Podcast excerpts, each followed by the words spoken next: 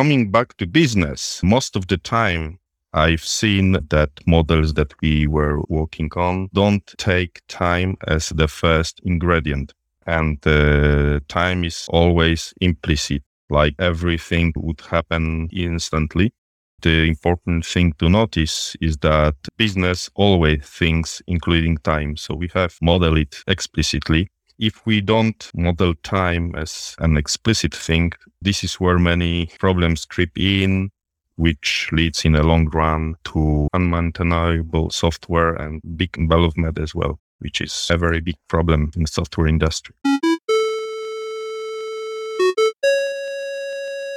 Hey everyone, my name is Henry Suryawirawan, and you're listening to the Tech Lead Journal the show where I'll be bringing you the greatest technical leaders, practitioners, and thought leaders in the industry to discuss about their journey, ideas, and practices that we all can learn and apply to build a highly performing technical team and to make an impact in your personal work. So let's dive into our journal.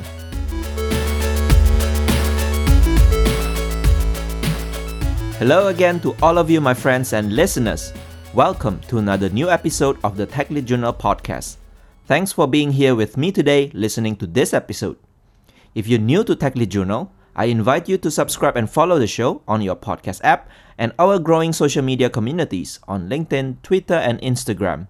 And if you have been regularly listening and enjoying this podcast and love the type of content that I'm producing, will you support the show by subscribing as a patron at techleadjournal.dev slash patron and support my journey to produce great episodes every week. My guest for today's episode is Thomas Jaskula. Thomas is the CTO and co-founder of Luteceo and an experienced software developer and architect. He is also a main contributor to the OSS project Xoom XOOM for the .NET platform. He recently wrote a book with Vaughn Vernon titled Strategic Monoliths and Microservices, published by Addison Wesley. In this episode, we started off discussing how domain-driven design influenced Thomas' view on software development approach and how DDD relates with functional programming, especially when dealing with domain events. Thomas then explained in depth about the time concept in business applications and temporal modeling, in particular bitemporal modeling. He mentioned the different concepts of time in temporal modeling, explaining those different types using an example for easier illustration. We then extended our discussion further to event sourcing, understanding the key concept and its relation to temporal modeling. Thomas also gave some practical tips on when we should decide to use event sourcing in our application and some available tools that can help us to implement event sourcing. I enjoyed my conversation with Thomas, learning about temporal modeling, the different types of time, and it felt like being in an Inception movie, moving along the different time dimensions and if you also enjoyed this episode, please share it to someone you know who would also benefit from it. You can also leave a rating and review on your podcast app or share your comments on the social media on what you enjoy from this episode. I always love reading your reviews and comments, and they are one of the best ways to help me spread this podcast to more people. And it is my hope that they can also benefit from this podcast. So let's get our episode started right after our sponsor message. Are you looking for a new cool swag? Tech Lead Journal now offers you some swags that you can purchase online. These swags are printed on demand based on your preference and will be delivered safely to you all over the world where shipping is available. Check out all the cool swags available by visiting techleadjournal.dev slash shop. And don't forget to brag yourself once you receive any of those swags. Hello, everyone. Welcome back to a new episode of the Tech Lead Journal podcast. Today, I have with me a guest named Thomas Jaskula. He's French. So, Thomas is actually a very experienced software developer and architect. He has a career over 20 years. So, that's really a long time for me. he is also the main contributor of open source project called Xoom for the .NET platform. His specialty is domain-driven design, functional programming, and also later on, we'll be talking a lot about temporal modeling and event sourcing, that kind of topics. So Thomas, thank you so much for attending this conversation. So looking forward to have a chat with you and learn all this concept. Thank you, Henry, for having me in Tech Lead Journal. It's a great pleasure to talk about all those topics important to me. So, Thomas, in the beginning, maybe you can introduce yourself for those people who may not be aware of you yet, maybe specifying your highlights or turning points in your career. Okay, so yeah, let's start maybe from the beginning. So I graduated in 2001 from a French university, and like many people, I started to work as a developer for some consulting company. At that time, I was mostly passionate about technology, and I didn't really understand the deeper meaning of software development, or in other words, uh, that the software development is not just about technology and technical skills, the funny thing is that if I remember well, everyone was thinking that we could just solve any complex business problem with technology. At that time, it was VB6 and .NET framework, which I work with now, was at its inception. There was no Stack Overflow to copy paste from. So yeah, you can imagine. I mean, some developers couldn't just do their job today. Joke aside, then in 2007, I was so confident in my skills that I founded my own company with friends I graduated with. And I've learned the hard way that running a company requires a lot of different skills. So that was the hard part of the journey. Since then, I've been always working either as a freelancer or founding other companies. So that was a big turning point in my career. But really, what changed my way of looking at the software development approach was the discovery of domain driven design. I discovered Eric's book around 2007. At the time, was struggling to put into practice everything I've learned with more or less success. There was not really good literature out there because, you know, Eric books was more high level than it might seem at the first sight. Generally, people were struggling with different use cases. And when Vaughn Vernon published his Red Book implementing domain driven design, I could really see different strategies and trade offs with domain driven design implementation. So another turning point was when I met Vaughn in person around 2013 it was during the implementing domain driven design tour in Belgium that was organized uh, when his book was published. So there I met all the prominent members of today's DDD community. We were all learning from Vaughn at that time. And the funny thing is that at that time, I discovered as well Alberto Brandolini's event storming technique for discovery based on domain events that is a part of domain driven design this is so popular now, but I had a chance to be one of the early adopters uh, of event storming before it became so popular. The truth is that I've been learning all the time. There were many things I've learned that would be worth mentioning it here, but we won't spend too much time on that. Maybe another highlight is when I learned functional programming. It was a real paradigm shift in thinking on how to solve business problems, that I used to solve using mutations and object oriented programming. The great thing about functional programming is that, in fact, it matches very well designing with domain driven design approach and especially with domain events. So that was something I found really useful. So as you said, I've been programming since 20 years and still am programming. I run my own company, software contributions. And the last achievement I'm proud of is to be co-author with Vaughn Vernon of the book Strategic Monolith and Microservices that will be published by the end of December. Thanks for sharing your story. It's really interesting how you evolve in your career. I read Eric Evans' books as well, like a few years ago, like long time back. It was a thick book, very dry, yes. to be honest. I personally struggled when I read the book. And actually, DDD becomes one of the maybe buzzwords or trends in the technology industry today. Well, when you say that you were actually learning DDD and get these turning points in your career, can you probably summarize? I know it's probably tough. What exactly that captivates you with DDD and how that actually transformed your thinking or your career? Yeah, so the important thing in DDD is the strategic part. At the very beginning, I mean around 2007, 2010, people were focused more on the tactical side of DDD, you know, patterns like repository and entities, value objects. I'm not saying they are not important. Of course, they are important artifacts when it comes to DDD implementation. But the whole strategic part, when you build ubiquitous language with business people and other members of your team, and you are discovering business problems from the strategic point of view. So that's what makes DDD workful. Every business problem is complex enough. So you have some sort of model that will useful to solve the current business task identifying different contexts of the model is one of the parts of DDD, which is called bounded context.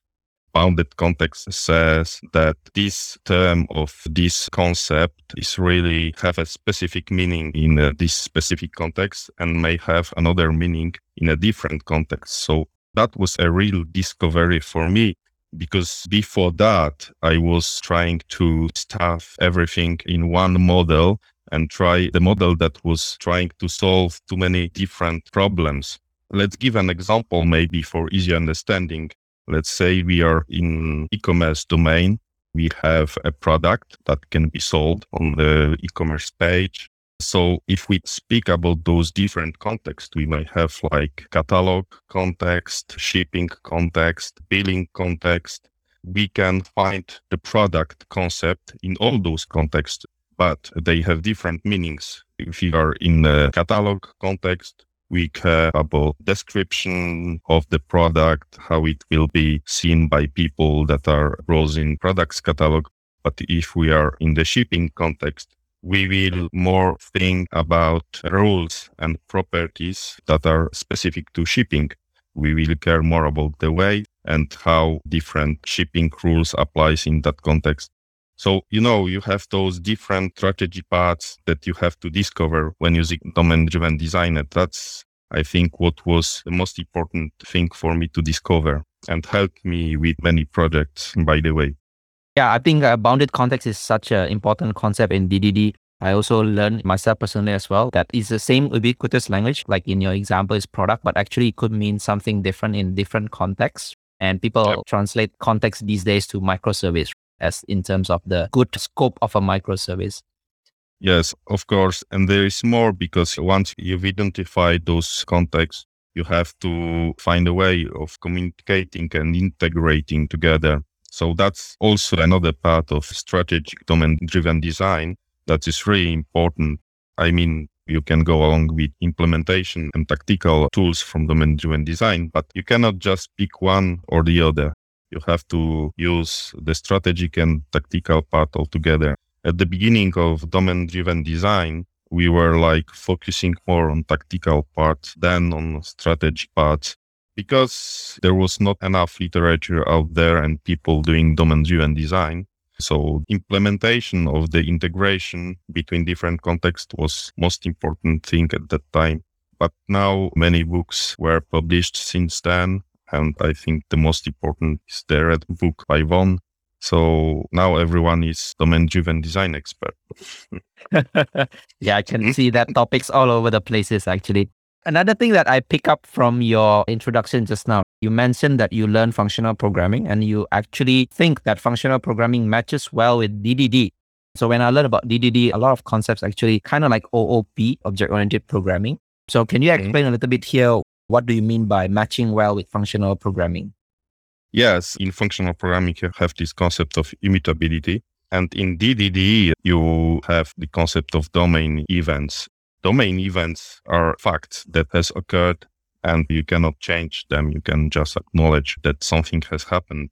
So the fact that you have this immutability that is important part of the domain modeling matches well with functional programming it's maybe more visible when you are using something like event sourcing and CQRS architecture styles. When you have this command, which is the intention, and you have the function that will take the command in, apply the state and produce a new state. So you can like make the relation between functions and immutability of functional programming and how this can be applied to domain driven design and especially using event sourcing and CQRS architecture styles. So speaking about domain events and event sourcing and things like that, it's a good segue actually to move into our main topic today, which is about temporal modeling. So you have been dealing a lot with systems that has this kind of concept. So maybe in the beginning, can you explain to all of us here who probably are new to this concept, what is actually the definition of temporal modeling? Yeah, all known trivial businesses and business problems are time related. Let's take an example. I don't know if you know much about music and composition, but everyone, I think, has seen how music is written. You have the notes, the staff, and you are just writing the music on the staff using notes and different musical notations. This is like a model of presentation of the music. You can share this model with different musicians around the world. And if they know how to read, they will be able to play the music from the model you've shared with them. The important thing is that the model represents not only the structure, because each note is like a pitch of a note, so you know which sound it will produce, but as well the time is encoded. The time is the value of the notes. So if you didn't encode the time into the music notation, no one would be able to make sense of what has to be played. Another hint is that not only time is encoded, but you have a concept called tempo, which says how fast the time is for the music. So all those three things makes it possible for the people to play music that is shared through the model like the staff and music notations. Coming back to business most of the time i've seen that models that we were working on don't take time as the first ingredient and the time is always implicit like everything would happen instantly. There are artifacts like workflows business processes that are time based, those are hints for us that time passes and time is important for business. So what temporal modeling means, it's that we use time based artifacts as first modeling citizens. I said workflow business processes, but as well domain events. They are related to time and passing of time, the important thing to notice is that business always thinks including time. So we have modeled it explicitly. If we don't model time as an explicit thing, this is where many problems creep in. We try to solve things, bringing in accidental complexity, which leads in a long run to unmaintainable software and big development as well, which is a very big problem in the software industry. Yeah, maybe if you can illustrate what do you mean by having time as the first class concept in your business problem? Because I think all of us probably are so used to building business solutions, but actually we probably are not aware how to actually make the time as the actual first class concept. Mm-hmm. Yeah, so there are different types of temporal modeling. Let's say we can take as example a business process that can be implemented in our architecture as some kind of process manager. So this is like time based. There can be triggers that are produced by a passing time. Let's say we have business process which will allow to expire offers that were sent to customers, but customer didn't use the discount code or something like that you could have this process that is running and by the time defined by the business, let's say the offer was valid for 30 days. When 30 days pass, there is a time trigger which may be implemented as domain event like offer expired that will trigger the process of the offer expiration. So we can define on business rules, say send another offer to the customer or we just close the current offer and the different kind of actions business can define here based on the time passing. Another artifact I was mentioning is our domain events. Let's start with the domain event. And domain event is an immutable fact, something that the business people care about.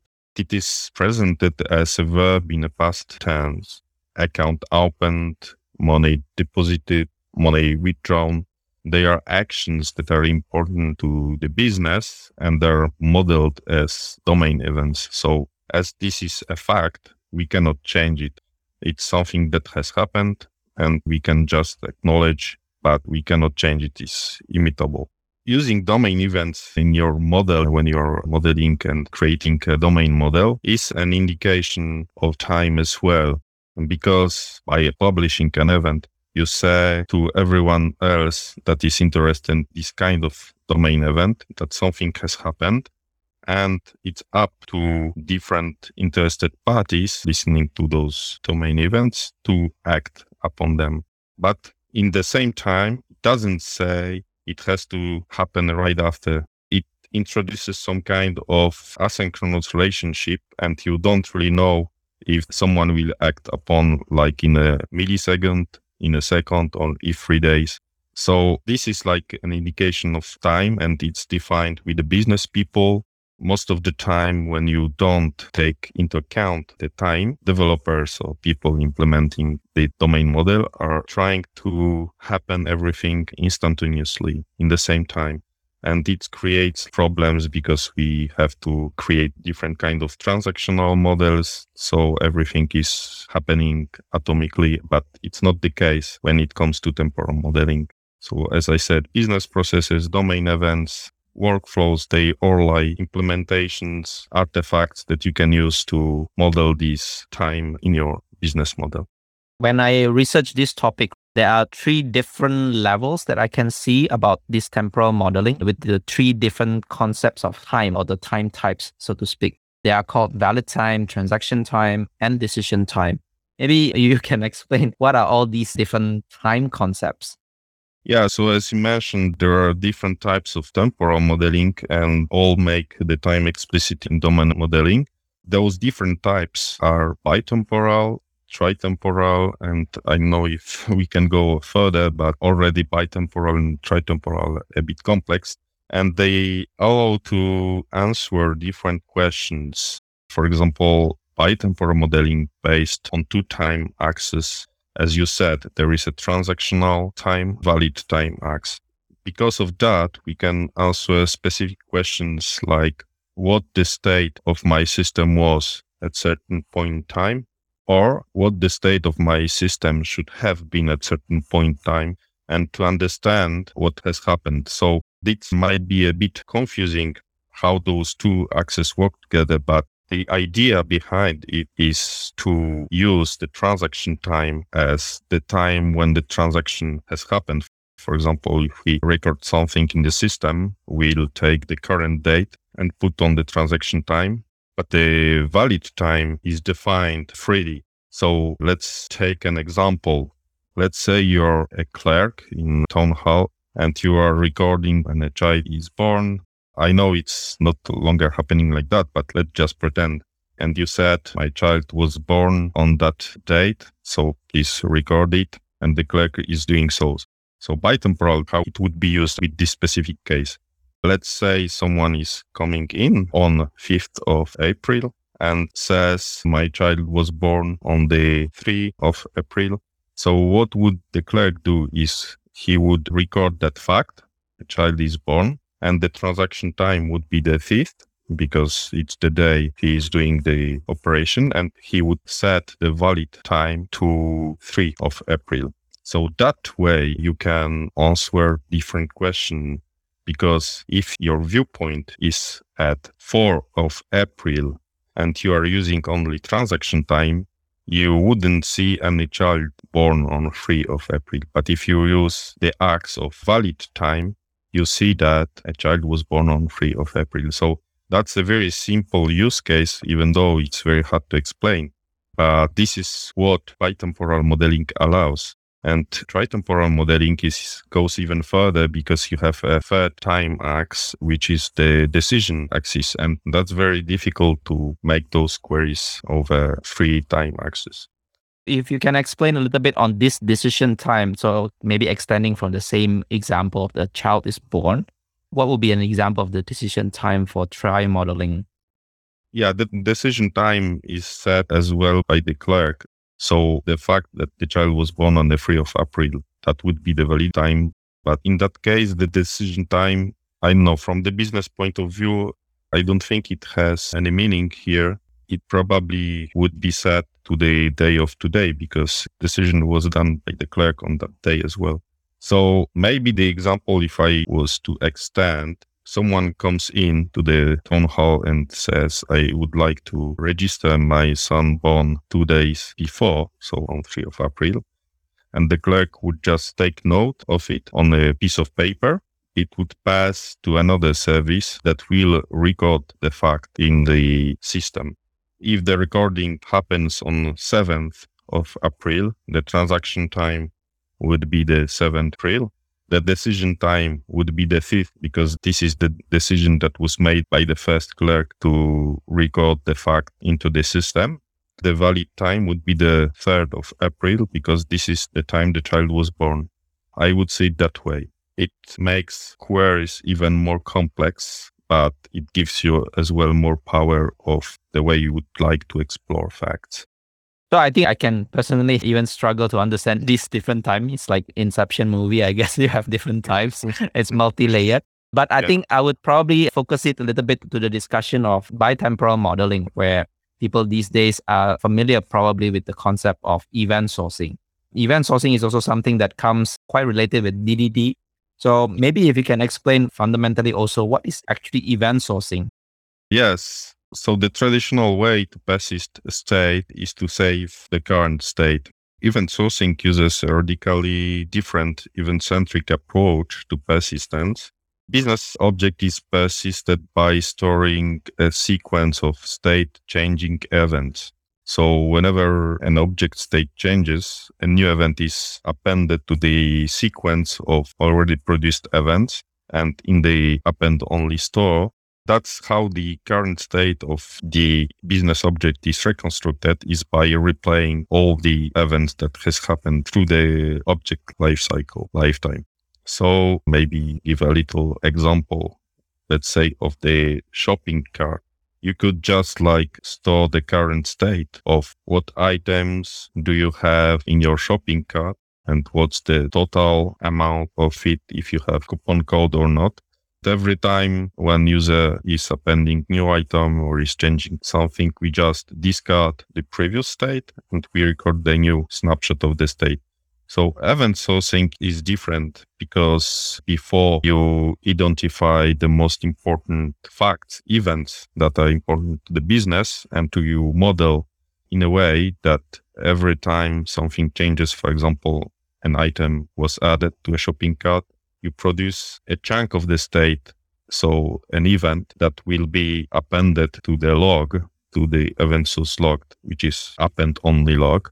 That way, when you look at what kind of events were appended to the event log, you will understand what has happened exactly, how we arrive, how we get to the current state because all the events can tell you what was happening to get to the current state. And you cannot do that in a traditional approach when you are just discarding the previous state and overwriting it with the new snapshot of the state.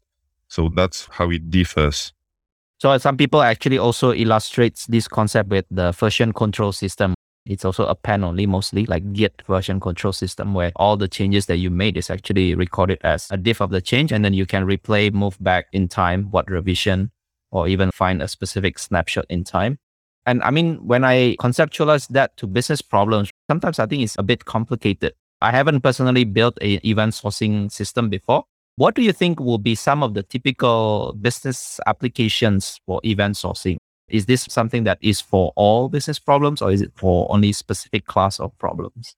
Yes. What I'd like to say about event sourcing is that really it allows you to look at your domain from different point of view because not only you know how you got the current state, so this gives you knowledge about what is happening in your system or in your domain. You never know how you could use those events in the future. So it gives you even more data about your domain that you can use in different ways in the future. So that's an important information that you get for free when using event sourcing that you don't get when you're using the traditional approach.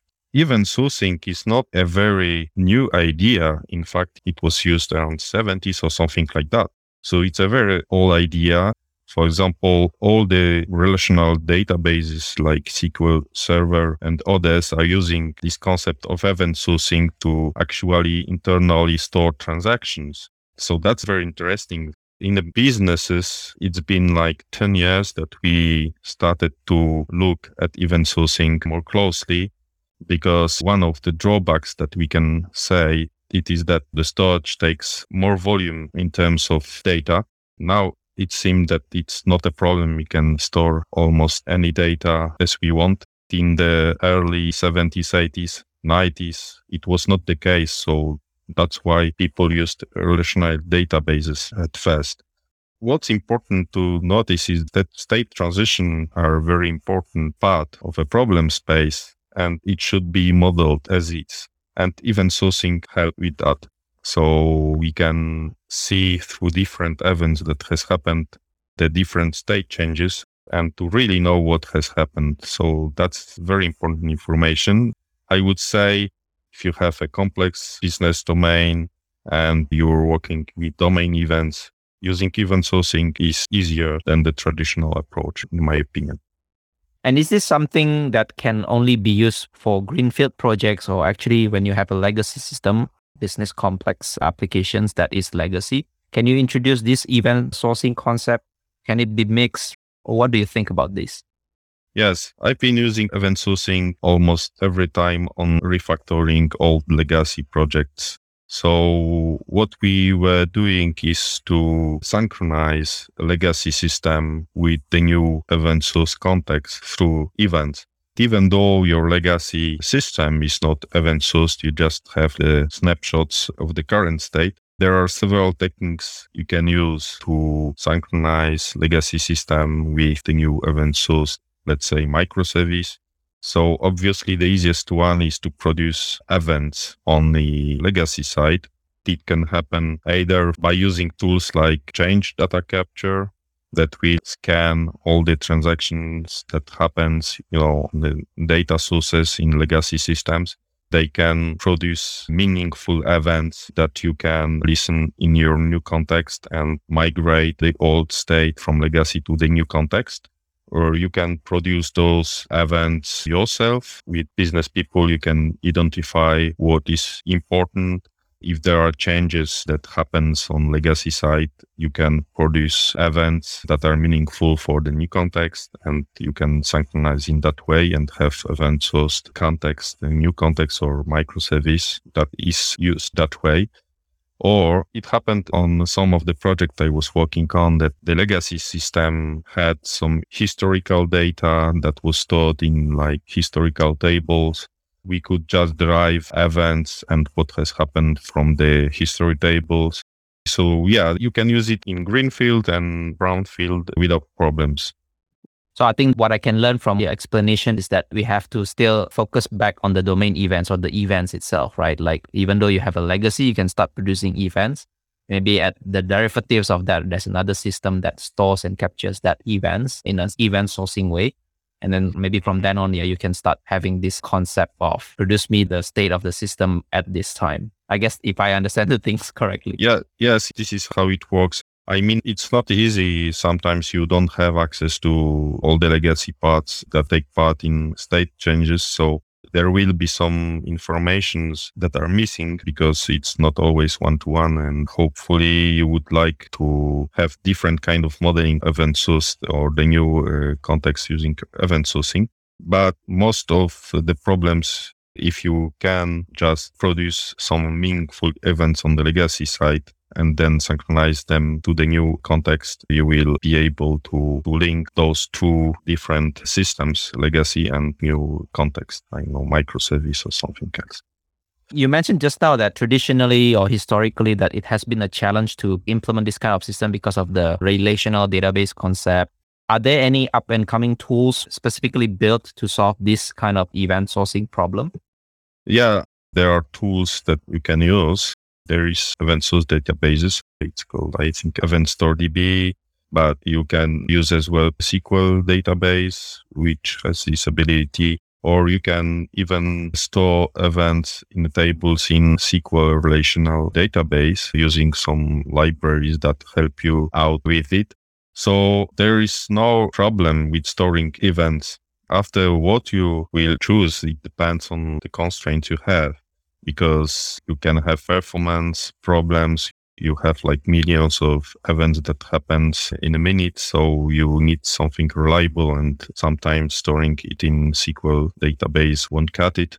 So it depends on what you need, but storing events, it's not a problem. But when it comes to bitemporal, this is where the things get more complex because the best way would be to have a storage that is bitemporal compatible. Most important thing is that you could run different queries on different time axes. So definitely the database or storage we use have to comply with the standards related to temporal databases because otherwise it will be very hard to do it. There is, in fact, a standard for bitemporal databases, which is called SQL 2011.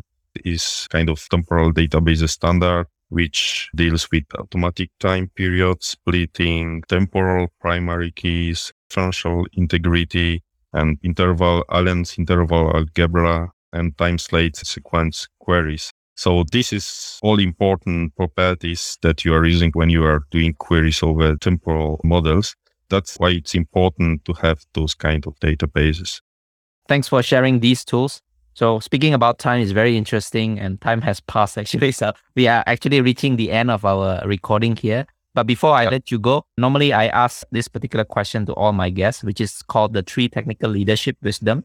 So maybe Thomas, would you be able to share your version of three technical leadership wisdom for us? What's important for me is to not be afraid to get out of your comfort zone. Learning and trying new things opens mind to see how you would solve differently problems you used to solve in the past. That's one thing I could share. Another one is experimentation in software development. I couldn't see many teams doing that enough. And experimentation is often seen as a waste of time by the stakeholders and people that are financing maybe projects. But I think it's an important source of knowledge and software is about knowledge. I mean, it's even more about knowledge than technology experimentation definitely opens new possibilities of acquiring this knowledge. So the inventor of the light bulb, Thomas Edison, for example, he had made a number of different experimentations that failed. And he said, I have not failed, not once. I've just discovered 10,000 ways that don't work. So this kind of knowledge is very precious as well. The last one is that communication is a very important part of software development, even more important that the technology itself. Often where the software goes wrong is because this part is neglected. If you don't focus enough on communications, on the dynamics between different teams and how teams are organized, you will experience very hardly the Conway's law, which in fact says that the software that is produced in a sort matches the patterns of communication and organization. That's why it's really important to take this into account as well. So maybe they are related one to another, but I think it's very important to take into account.